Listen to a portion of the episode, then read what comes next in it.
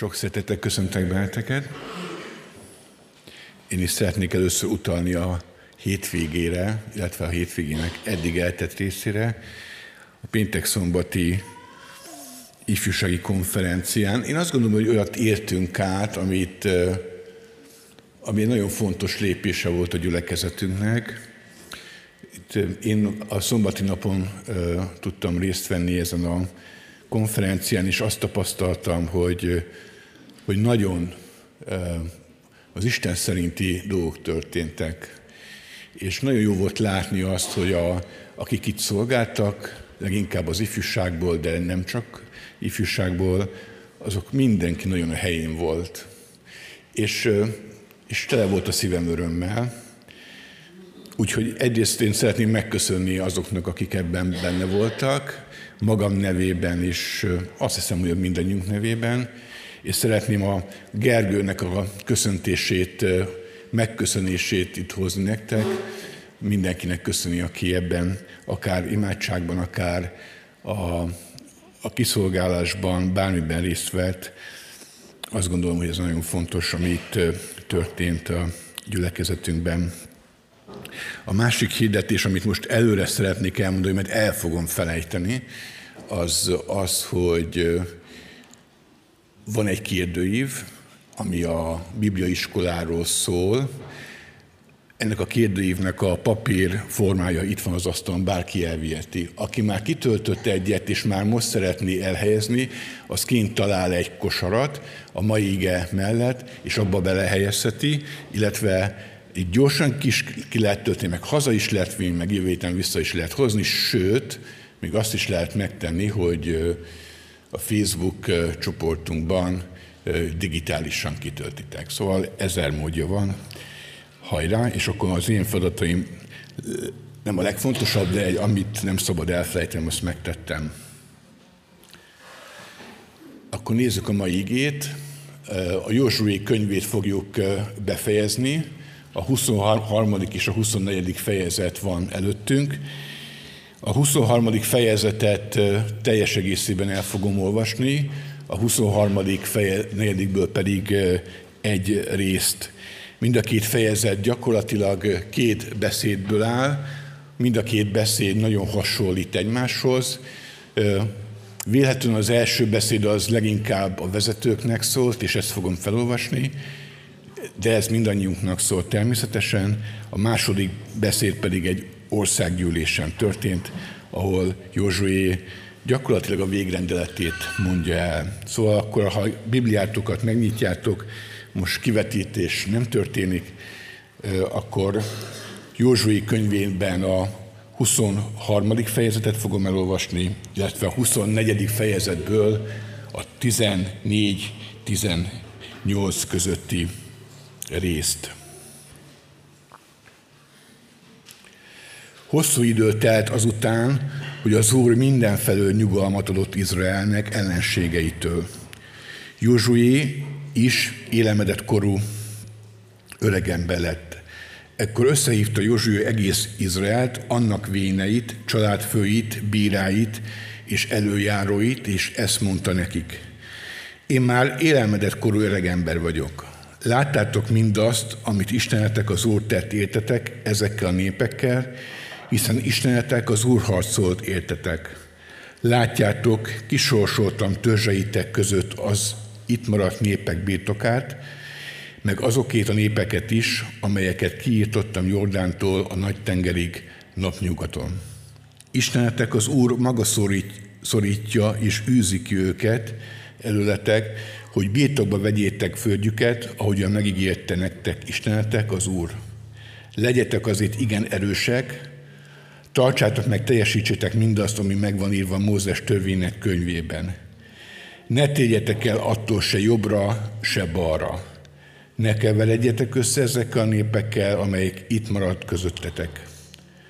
Isten, Isteneiknek a nevét ne említsétek, ne esküdjetek rájuk, ne tiszteljétek, és ne imádjátok őket. Ragaszkodjatok viszont Istenetekhez, az Úrhoz, ahogy a mai napig tettétek. Nagy és erős népeket űz, űzött ki előletek az Úr, és senki sem állhatott meg előletek mindmáig. Közületek egy elkeged ezret, mert Istenetek az Úr harcol értetek, ahogy megígérte nektek. Azért nagyon vigyázzatok magatokra, és szeressétek Isteneteket, az Urat, mert ha mégis elfordultok tőle, és ha ezeket a népek, népeknek a maradékaihoz ragaszkodtok, amelyek itt maradtak közöttetek, ha összeházasodtok és összekeveredtek velük, ők meg veletek, akkor tudjátok meg, hogy nem űz ki többe, többi istenetek az Úr ezeket a népeket előletek. Sőt, töri, csapdává tesznek, lesznek számotokra, odalatokon ostorá, szemetekben pedig tövések ki, még ki nem pusztultok erről a jó földről, amelyet Istenetek az Úr adott nektek. Én most elmegyek azon az úton, amelyen minden ember elmegy. Ismerjétek el teljes szívetekből, a teljes és teljes lelketekből, hogy egyetlen szó sem veszett el azokból az ígéretekből, amelyeket megígért nektek az Isten az Úr. Istenetek az Úr. Mind beteljesedett rajtatok, nem veszett el abból egy szó sem. De ahogyan beteljesedett rajtatok mindaz az ígéret, amelyet Istenetek az Úr tett nektek, úgy fogja beteljesíteni rajtatok az Úr minden fenyegetését is, amíg ki nem pusztít meneteket erről a fő, jó földről, amelyek nektek adott az Istenetek, az Úr. Ha megszegitek Isteneteknek az Úrnak szövetségét, amelyet ő rendelt nektek, ha elmentek, és más isteneket tiszteltek, és azokat imádjátok, akkor föllángol majd is ellenetek az Úr haragja, és hamarosan kipusztultok erről a jó földről, amelyek nektek adott. És akkor most jön a 24. fejezetből 14-től 18-ig. Most azért az Urat féljétek, és összolgáljatok hülyen, és fethetetlenül. Távolítsátok el azokat az isteneket, amelyek atyáitok szolgáltak, a folyamon túl, míg Egyiptomban, és az Urat szolgáljátok. De ha nem, tesz, nem tetszik nektek, hogy az Urat szolgáljátok, választatok ki még ma, hogy kit akartok szolgálni, akár azokat az isteneket, akiket atyáitok szolgáltak a folyamon túl, akár az emoriak isteneit, akiknek most a földjén laktok. De én és az én házam népe az Urat szolgáljuk.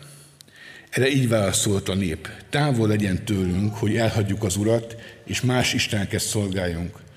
Az Úr a mi Istenünk, ő hozott föl bennünket atyáink Egyiptom földjéről, atyáinkat Egyiptom földjéről, a szolgaság házából, és tette azokat a nagy jeleket szemünk láttára.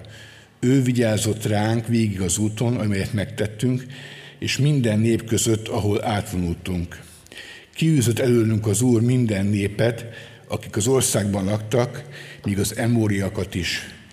Mi is az Urat akarjuk hát szolgálni, bizony, ő a mi Istenünk. Nekem mindig nagy kérdés volt uh, számomra, mi közön van nekem az Ószövetséghez. És vannak olyan igék, amikre egyértelműen tudom a választ, hogy mi a közöm hozzá, és vannak olyan igék, amikor elég nehezen találom meg az utat, hogy mi közön van hozzá. A mai hirdetésben arról szeretnék beszélni, hogy mit értettem meg abból, hogy nekem mi közöm ehhez a honfoglaláshoz, személyesen, és arról szeretnék beszélni, hogy nektek egyenként itt és most mi közöttök lehet ehhez a honfoglaláshoz. Az ige hirdetésben szeretnék beszélni arról a én azonosságról, vagy másképpen identitásról, amit Izrael népét jellemezte, és szeretnék beszélni arról az identitásról, vagy én azonosságról, amelyet minket kell, hogy jellemezzen, és megpróbálom a párhuzamot megérteni, és itt elmondani nektek. Illetve arról szeretnék még beszélni, hogy mi az akadálya annak, hogy a, ezt az identitást teljes mértékben át tudjuk élni. Tehát itt a honfoglalásnak az utolsó lépését látjuk, egy országgyűlést, amely, amely Ebál és Garizim mellett történt. Sikenben tartották meg. Ez az országgyűlés volt, amiben Józsué gyakorlatilag elmondta a végrendeletét Izrael számára. Gyakorlatilag, amiben itt talál, amivel itt találkozunk, és amiben Isten újra figyelmezteti a népét, hogy emlékezteti népét arra, hogy kik ők, hogy mi az ő identitásuk, mi az ő én azonosság. Az identitás, illetve én azonosság, amiről ma nagyon sokat fogok beszélni, az azt jelenti, hogy mi a mi önmeghatározásunk, mit mondunk magunkról, kik vagyunk, mi határozza meg a magatartás formánkat, az értékrendszerünket, mi az, ami számunkra a teljes énnek a érzését váltja ki. Az én azonosság, az identitás, tehát meghatározza, hogy kik vagyunk, honnan jöttünk, mit gondolunk az életről, milyen elvek alapján építjük ki az életünket, mi határozza meg a döntéseinket, mi motivál minket, és milyen konkrét cselekvésekre sarkal minket. Tehát az identitás gyakorlatilag arról szól, hogy kik vagyunk mi. Ennek számunkra a keresztényeknek, illetve Isten népének akkor két oldala van. Az egyik oldala az Istennek az oldala, amit Isten ad hozzá, a másik oldala pedig a mi oldalunk, ahogy mi reagálunk arra, amit Isten ad hozzá ehhez az identitáshoz. Ha elolvastuk, elolvastuk ezt az igét, akkor ebben nagyon egyértelműen láthatjuk azt, hogy mi az Isten oldala az identitásban Izrael népe számára.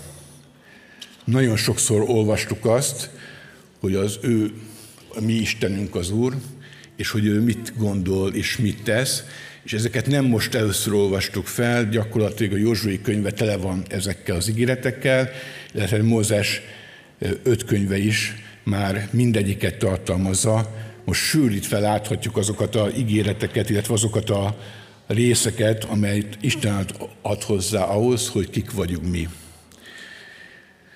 Az egyik ilyen, az Istenetek az Úr harcol értetek, előzi az ellenségeteket.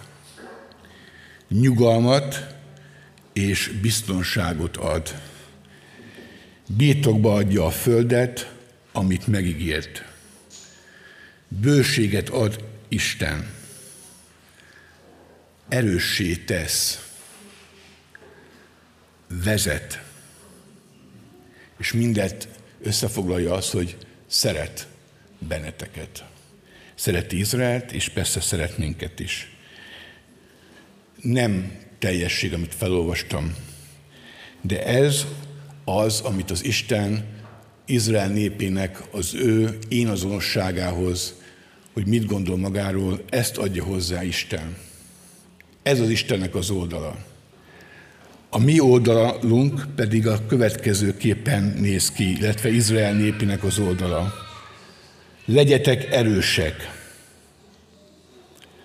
Tartsátok meg, ne térjetek el attól, amit Isten kér tőletek. Ne keveredjetek, ne kövessétek isteneiket, ne kövessetek más isteneket. Ragaszkodjatok. Istennek legyetek hálásak engedelmeskedjetek. Összegezve, szeressétek az Istent. Ez a két oldal van, és Józsué nagyon egyértelműen kifejezi, hogy nincs középút. Nézzés szét, nincs középút. Felszették az út közepét. Ez egy klasszikus volt a régi rockerek ezt ismerik, szóval, hogy nincs középút. Azt mondja Józsué, hogy nincs semleges oldal, vagy az urat követitek teljes szívből, vagy az idegen isteneknek szolgáltok. És azon nyomban döntésre szólítja Isten népét. A 24. fejezetben csak egy ilyen felhívás, és egy ilyen döntést ö, olvastam fel, de összesen három ilyen felhívás van. Józsué háromszor eskedte meg a népet arra, hogy hülyek lesznek Izrael istenéhez, majd le is írta mindezeket. Szóval a honfoglalásnak vége, az Isten ígéreteit teljesítette, ugyanakkor az ígéreteknek a teljes betöltése az nagyon fontos, hogy Izrael népe mit gondol önmagáról, és mit gondol az én azonosságáról. És ha megnézzük Izrael történetét, innentől kezdve, a honfoglástól kezdve, akkor azt látjuk, hogy az az ígéret, amit Isten neki területben megígért, az a terület állandóan változott, állandóan fenyegető, fenyegetés alatt volt, és bár voltak békés időszakok, legtöbb ször, harc és háború jellemezte Izraelt. Mi volt az az ígéret, amire Józsué hivatkozik? Nagyon sok ígérete volt Istennek, Izraelnek, csak kettőt fogok olvasni. 1 Mózes 15-28, ezen a napon kötött az Úr szövetséget Ábrahámmal, és azt mondta, a te utódaidnak adom ezt a földet, Egyiptomtól, Egyiptom folyójától a nagy folyamig, az Eufrátesz folyamig. Eufrátesz folyamig. A másik pedig, 1 Mózes 17.7.8-ban, szövetségre lépek veletek, veled, sőt utódaiddal is, örök szövetségre minden nemzed, nemzedékükkel, mert Istened leszek, és utódaidnak is, bocsánat, mert Istened leszek, és utódaidnak is. Neked adom, és utódaidnak a földet, hol jövevény vagy, Kánaán egész földjét birtokol örökre, és Istenük leszek. Isten tehát betartotta az ígéretét, és egész Kánaánt neki adta. Azt tudjuk, hogy Józsué könyvében fel van sorolva azok a, azoknak a területeknek a neve, amiket nem foglalt el Izrael akkor, ugyanakkor az egy királyok 5.1-ben azt, olvashatjuk, azt olvashatjuk, hogy Salamon uralkodott mindazokon az országokon, amelyek az Eufrátesztől a filiszteusok földjéig és Egyiptomi határig terültek el. Ezek adott fizettek és szolgáltak Salamonnak egész életükben. Tehát Isten ígéretét betartotta, ugyanakkor pedig folyamatosan hozzátette, hogyha Izrael népe elveszíti az identitását, elveszíti az Istenhez a ragaszkodását, akkor ez mindez el fog veszni. És azt tudjuk, hogy ez meg is történt, néhány békés időszakot leszámítva, állandó fenyegetettség, azután hasadt ország, majd pedig az egésznek az elvesztése. Azt olvassuk az egy királyok 11.6.11-ben, így olyan dolgot tett Salamon, amit rossznak lát az Úr, és nem követte olyan hűségesen az urat, mint apja Dávid. Akkoriban Salamon áldozó halmot építetett Jeruzsálemmel szemben lévő hegyen, Kemosnak, a Moábiak bálványának, és Moloknak, az ammóniak bálványának. Itt tett Salamon a többi idegenből szerzett feleséget kedvéért is, akik a maguk isteneinek töményeztek és áldoztak. Megharagudott azért az Úr Salamonra, mivel elfordult a szíve az Úrtól, Izrael Istenétől, aki kétszer is megjelent neki, és erre nézve azt parancsolta neki, hogy ne kövessen más isteneket, de ő nem tartotta meg, amit az Úr parancsolt. Akkor ezt mondta az Úr Salamonnak, mivel ez történt veled, és nem tartottad meg velem kötött szövetséget, sem rendelkezésemet, amelyeket adtam neked, azért én ki fogom szakítani kezedből az országot, és a te szolgárnak adom.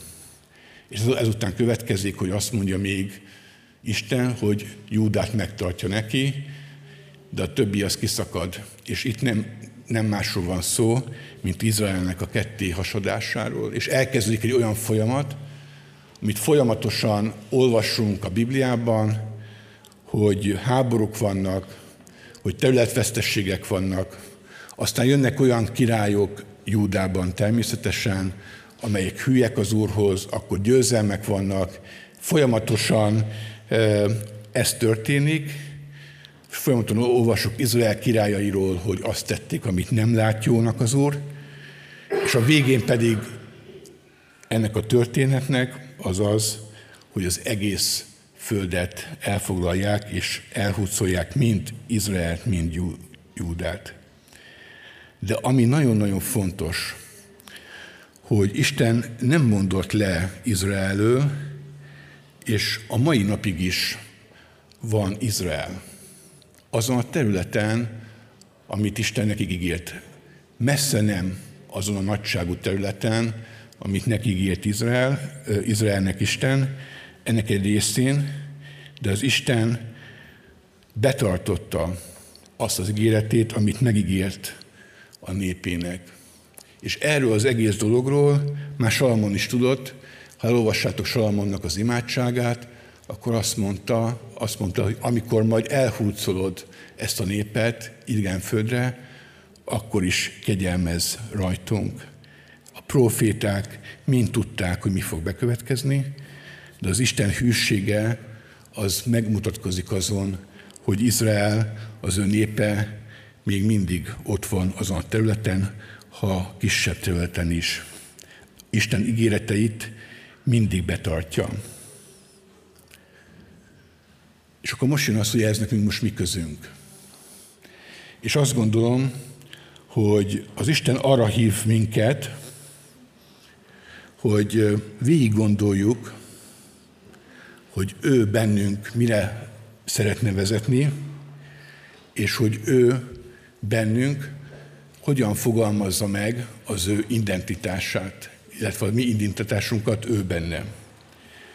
És arra kér, hogy mi egyenként mindannyian gondoljuk végig, hogy mi a mi honfoglalásunk. És most lehetne beszélni magáról a keresztény népről, amit az egész világon milliárd ember van, de nem erről szeretnék beszélni. Beszélhetnék a magyar keresztény ségről, de erről sem szeretnék beszélni. Lehetne beszélni a baptista közösségnek a honfoglalásáról, hogy milyen területeket akar Isten országában egyházunknak adni Isten, de erről sem szeretnék beszélni, sőt, még arról sem szeretnék beszélni, hogy ennek a gyülekezetnek mi a honfoglalása, mi az, amit az, ez a gyülekezetnek akar Isten adni ebben az országban. Én egyetlen dologról szeretnék ma beszélni, az én vagyok, és te egyenként. A kérdés tehát az, hogy nekünk, neked és nekem mi a honfoglalásom. Nagyon könnyen bújunk el, bocsánat, nagyon könnyen bújok el a felelősségvállalás elől. A felnőtt viselkedésnek, ami megkülönböztet, meg, megkülönböztet minket a gyerekektől, akik most éppen lent vannak, önszántukból természetesen, azt különbözteti meg a felnőttek viselkedését, a gyermekek viselkedését alapvetően, hogy felelősséget vállalnak saját magukért, a tetteikért, a gondolkodásaikért, az identitások megőrzéséért. És én ezt néha elfelejtem, és próbálok elbújni, és például a saját felelősségemet átruházni mondjuk a gyülekezetre. Hát a gyülekezetnek van küldetése, akkor nekem is van. És ez nem így van. Természetesen a gyülekezetnek a küldetése fontos számunkra, de az Isten egyenként mindannyiunkat hív arra, hogy küldetésünk van, és hogy végezzük el egyenként, én is, és ti is, meg még pár ezer ember, a honfoglalásunkat. Én csak erről szeretnék beszélni. Hmm. Nagyon sok ígérete van Istennek, ami Jézuson keresztül valósulhat meg az életünkben. A mi hófoglalásunk az nem más, mint az, hogy az ígéreteket, amit Isten ad nekünk, az egyszerűen magunkévá tesszük, beleépítjük az életünkben, és azt szerint élünk. Magyarán a honfoglalásunk nem más, mint minél több Isten ígéretet átélünk. A hátrányok pedig azok, amikben nehézségeink vannak. Természetesen az ígéretek tömkelegét nem fogom elolvasni, de néhányat igen. És leginkább az Efézusi levél első fejezetében a négy, négyes verstől és a négytől a tizennégyes versig lévő ígéreteket fogom felhozni, illetve még plusz egyet szinte az Efézusi levél második fejezetéből. Nézzük meg, hogy Istenek milyen ígéretei vannak felénk, ami nekünk a mi identitásunkat, én azonosságunkat befolyásolja, illetve arra hív Isten, hogy minket ezt, mi, mi ezt építsük be az életünkben. Az első, az, hogy Isten kiválasztotta a ő gyermekét, azaz kiválasztott minket, és gyermekei vagyunk. Ez a identitás Izrael népénél úgy hangzott, hogy választott nép. Efézus 1.4.6-ban így olvashatjuk, mert ő benne kiválasztott minket magának már a világ teremtése előtt, hogy szentek és fethetetlenek legyünk előtte szeretetben. Előre el is határozta, hogy fiáival fogad minket Jézus Krisztus által, akarata és tetszése szerint, hogy magasztaljuk dicsőséges kegyelmét, amelyel megajándékozott minket szeretett fiában. Ez az én azonság azon eleme, ami arról szól, hogy nem véletlenül élünk. Arról szól, hogy, hogy nem tévedés vagyunk, egyikünk sem, hanem Isten tervében ott voltunk, már formált minket, és gondja volt ránk. Egyszerűen az ő gyermekei vagyunk. És nem gondolkodhatunk másképpen magunkról, hogy ragaszkodunk identitásunkhoz, hogy mi Isten gyermekei vagyunk, Isten által formáltak vagyunk, és Isten kezében értékesek vagyunk. A második, Efézus 1, 6-7, tehát folyamatosan olvasom a Efézusi levél első fejezetének ide vonatkozó részét. Magasztaljuk dicsőséges kegyelmét, amelyen megajándékozott minket szeretett fiában. Ő benne van az ő által, ami megváltásunk, bűneink bocsánata is, kegyelme gazdagságából. Az identitásunk második főeleme, hogy az Isten kegyelmes, hogy az Isten megbocsájt, és ezáltal az Isten nyugalmat ad számunkra, békességet ad. Ez Izrael népénél, az ott felolvasott identitásnál a nyugalmat és biztonságot ad ez a párhuzam. Nagyon sokszor gondoljuk azt, hogy azok a dolgok, amikben benne vagyunk, nehézségek, küzdelmek, bűnök, feszítések, akár szenvedélyeink, ami nem az Istenről szól, hogy ez minket letaglóz.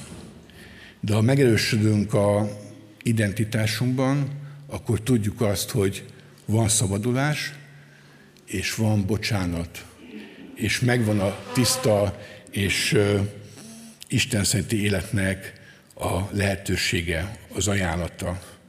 Az Isten a bűneink és harcaink ellenére tud nyugalmat és békességet adni, és arra kér minket, hogy bízunk abban, hogy ő meg tud minket szabadítani, és megbocsájt. A harmadik, Efézus 1.9.10, mert úgy tetszett neki, hogy megismertesse velünk az ő akaratának titkát, amelyet kijelentett ő benne az idők teljességének, teljességének arról rendjéről, hogy Krisztusban egybefoglal minden, mindeneket, azt is, ami a mennyben, és azt is, ami a földön van. Úgy tetszett neki, hogy megismertesse. A megismertesse az nem egy-két kiválasztott vezetőről szól, a megismertesse az ő akaratát, az mindannyiunkról szól. Isten személyesen tanít minket, személyesen, egyetemes papság, és ez a párhuzam a, a zsidó néppel az, hogy vezet minket. Nem csak a keresztényeket, nem csak a magyarországi keresztényeket, nem csak a baptista egyházat és nem csak a gyülekezetet, hanem minket egyenként, engem is, és téged is. Isten által vezethetővé válni, az azt jelenti, hogy beleállunk ebbe az identitásba. A negyedik, örökösök lettünk. Ő benne lettünk örökösévé is, mivel eleve elrendeltettünk erre annak a kijelentett végzése szerint, aki minden saját akarata és elhatározás szerint cselekszik, hogy dicsőségének magasztalására legyünk, mint akik előre reménykedünk Krisztusban. Az örökség sok mindent jelent, nem térek ki mindenre, csak két dologra. Az egyik az, hogy örökségünk a mennyben van. Ez az identitásunk nagyon fontos része, hogy ezt az életet a Földön tudjuk-e annak a tudatában élni, hogy a, az életünk, ha itt a Földön vége, hol folytatódik.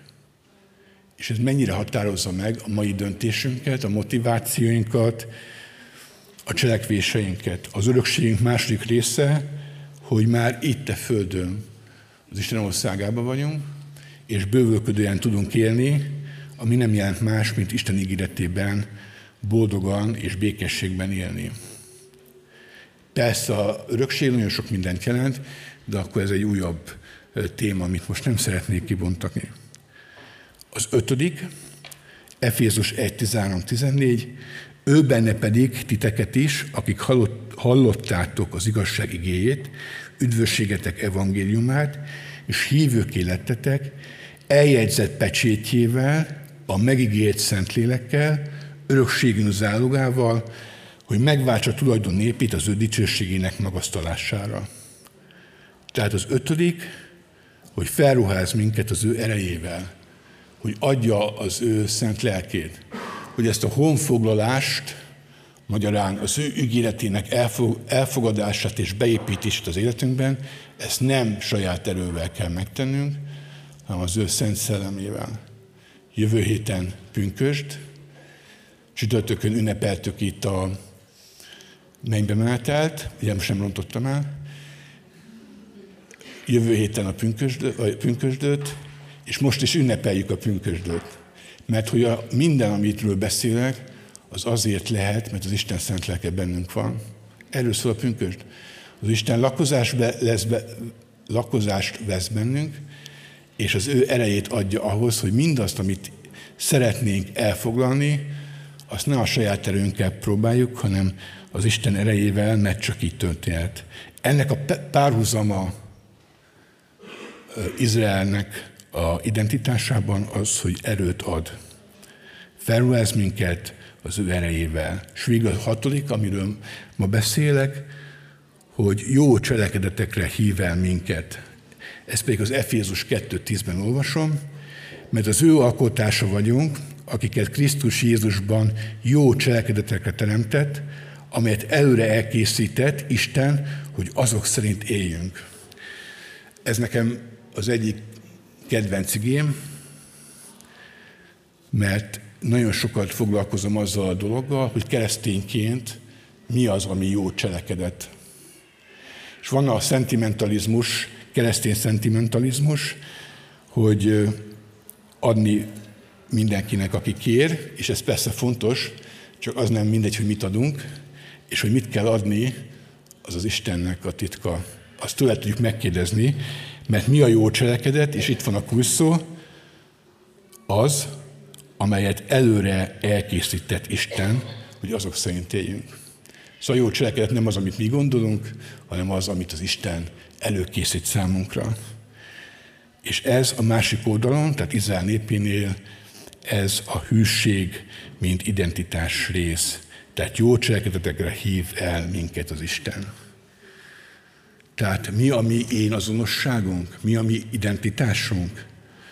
Az, hogy szeretve vagyunk, szerethetőek vagyunk, elfogadottak vagyunk, értékesek vagyunk, személyesen mindenkivel megismerteti az ő akaratát, személyes küldetésünk van, megbocsátott nekünk, nincs kárhoztatás, biztonságban vagyunk, gondoskodik rólunk, nem kell félnünk, segít különbséget tenni a jó és a rossz között, mert mi ezt nem tudjuk megtenni. Ez az Istennek a hívó mondatai felénk. Szeretve vagyunk, gondoskodásban részesülünk, megbocsájtott nekünk. A mi honfoglalásunk egyenként nem más, mint hogy elhisszük-e azt, hogy Isten ígéreté szerint tudunk élni, hogy ez befolyásolja a mi tetteinket, gondolkodásunkat, és hogy ez a mi azonosságunk. Hogy kik vagyunk, hogy honnan jöttünk, mit gondolunk az életről, milyen, a, milyen elvek alapján éljük az életünket, mi határozza meg a döntéseinket, mi motivál minket, és milyen konkrét cselekvésekre sarkal minket. Ez a mi honfoglalásunk, ezek Isten ígéretei, és ezekben tudunk előrelépni napról napra, meg az itt és mostba. Tehát nem holnap, hanem ma. És az utolsó téma az, hogy miért nem teljes, ha nem teljes a foglalásunk. És itt csatolnék újra a történetre. Izraelnek miért nem volt soha teljes rokonfoglalása, miért veszítette el területeket, miért veszítette el identitásokat. Izrael számára a területfoglalás az nem csak szimbolikusan jelentette az Istennel való azonosulást, hanem ténylegesen számunkra ez most szimbólum. De vajon van-e valaki itt közülünk, akinek a honfoglalása már teljes? Én most erről nem tudok nyilatkozni, van egy véleményem, de ezt megtartom magamnak. Én csak azt tudom mondani, hogy az enyém még közel sem az. Mert hogy vannak harcaim, vannak félelmeim, és vannak olyan cselekvéseim, amik, eh, amik ellen fel kell vennem a harcot. Ez a vívódás, ami bennem van, bennetek is valószínű, de ezt most mindenki magának adja meg a választ. Például úgy, hogy ha végig gondoljátok ezt a hat dolgot, hogy álltok ezzel, akkor ez a vívódás nagyon hasonló Izrael vívódásához. Mert ahogy mondtam, hogy a identitásnak megvolt az egyik oldala, mármint Isten oldala, megvan az emberi oldal. Hat dolgot olvastam fel, még Izrael népénél. Itt most, amit eddig beszéltem, az Isten oldala a mi identitásunkhoz, a hat ígéret, de mi a mi oldalunk? A mi oldalunkon, szintén ebből az igéből olvastam, egyetlen dologgal szeretném megközelíteni. Felolvasom a három igenészt, Efézus 1, 6, 7. Magasztaljuk dicsőséges kegyelmét, amelyel megajándékozott minket szeretett fiában. Efézus 11, 12 ő benne lettünk örököseivé is, mivel eleve elrendeltettünk erre annak kijelentett végzése szerint, aki mindent saját akarta elhatározása szerint cselekszik, hogy dicsőségének magasztalására legyünk. És a utolsó, ő benne pedig titeket is, akik hallottátok az igazság igéjét, üdvösségetek evangéliumát, és hívőké lettetek, eljegyzett pecsétjével, a megígért Szentlélekkel, örökség zálogával, hogy megváltsa tulajdon népét, miért is? Az ő dicsőségének magasztalására. Háromszor. Ebben a tíz versben háromszor mondja azt Isten, Pálapostolon keresztül, hogy a mi részünk, ami a másik oldala az identitásnak, és ami meghatározza azt, hogy mi mit tudunk elfoglalni abba az ígéretekből, amit Istennek ígért, az nem más, hogy a mi életünk az ő dicsőségének magasztalásáról szól-e. És ha igen, akkor milyen mértékben? Döntéseink, motivációink, cselekedeteink, indulataink az ő dicsőségének magasztalására van-e? És minél többször azt tudjuk tenni, hogy igen, annál jobban tudjuk elfoglalni azt a területet, amit Isten nekünk szánt az ő ígéreteivel. Nem csak ma, holnap is, meg hónap után is. Mi akadályoz minket ebben? Három dolgot szeretnék elmondani, nagyon röviden. A sorrend fontos. Az első dolog, ami akadályoz bennünket, az a hitünk állapota. A hitünk állapota legtöbbször egyébként nem értékítélet. Tudnélék, a honfoglalás sem történt egyetlen nap alatt. A honfoglalás, ahogy én most úgy gondolom, de ez lehet, hogy nem ennyi, de 23 év alatt történt meg. Tehát az, az se úgy történt, hogy Izrael népe egy ilyen egytőelnyes módon az egész országban leszállt, és elfoglalta az egészet. Tehát a mi hitünkben is van fejlődési lehetőség, minél jobban, minél többet vagyunk Istennel, annál jobban erősödik a hitünk. Ugyanakkor az Isten arra szólít fel minket, hogy ugyan nem kell kapkodni, és nem kell kétségbe esni, hogyha a hitnek még egy alacsonyabb fokán vagyunk, de azt mondja, hogy haladni kell. A zsidókhoz írt levél 5. fejezetéből olvasom, erről még sok mondani valunk volna, de nehéz nektek kifejteni, mert közömbösen hallgatjátok. Nem ti, tehát ez, ez az ige most a zsidókhoz írt levél. Ha az időt tekintjük, már tanítóknak kellene lennetek, és mégis arra szorultok, hogy isteni tanítás elemeire oktassanak benneteket. Terre van szükségetek, nem szilárd ételre. Aki teljen él, járatlan az igaz tanításban, hiszen még kisgyerek. A tökéletesnek viszont, aki gyakorlattal megfelelő érzékkel szerzett a jó és a rossz megkülönböztetésére, szilárd eleddel való. Szóval, kedves testvérek, hitünk állapotából nem kétségbe kell esni, hanem haladni kell előre.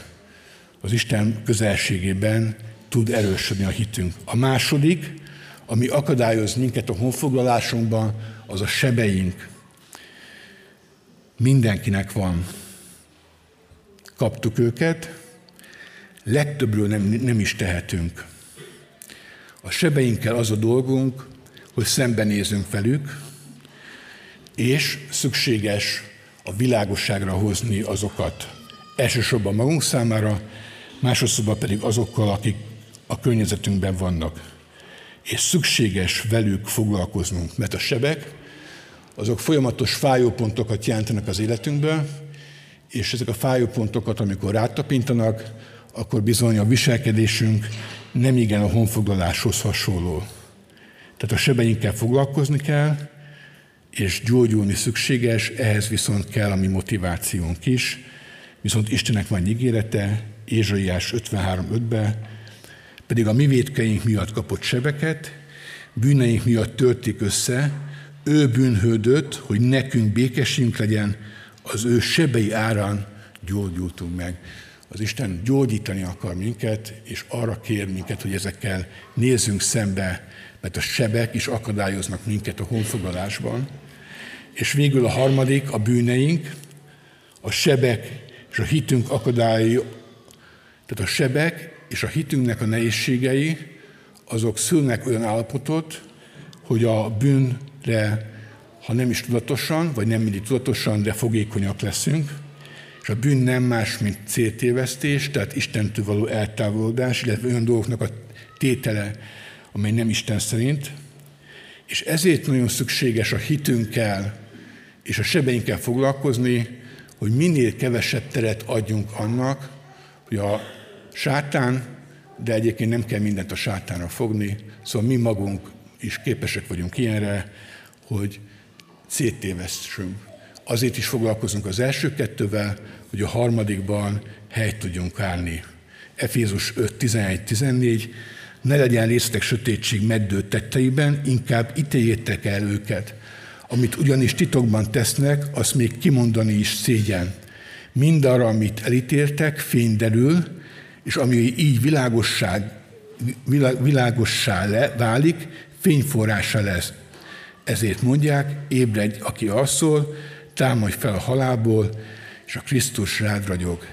A bűneinkkel kapcsolatban legfontosabb, amit tehetünk, hogy világosságra hozzuk, és abban a pillanatban, amikor világosság kerül Isten előtt, magunk előtt, és megfelelő környezetben a testvérek előtt, akkor azok a bűnök gyógyulásra kerülnek, mert azt mondja az 1 János 1.9.10-ben, ha megvalljuk bűneinket, akkor mivel jó és igazságos, megbocsátja bűneinket, és minden igazságtalanságtól megtisztít minket, ha azt állítjuk, hogy nem védkeztünk, hazugnak tüntetjük fel, és tanítása nincs bennünk.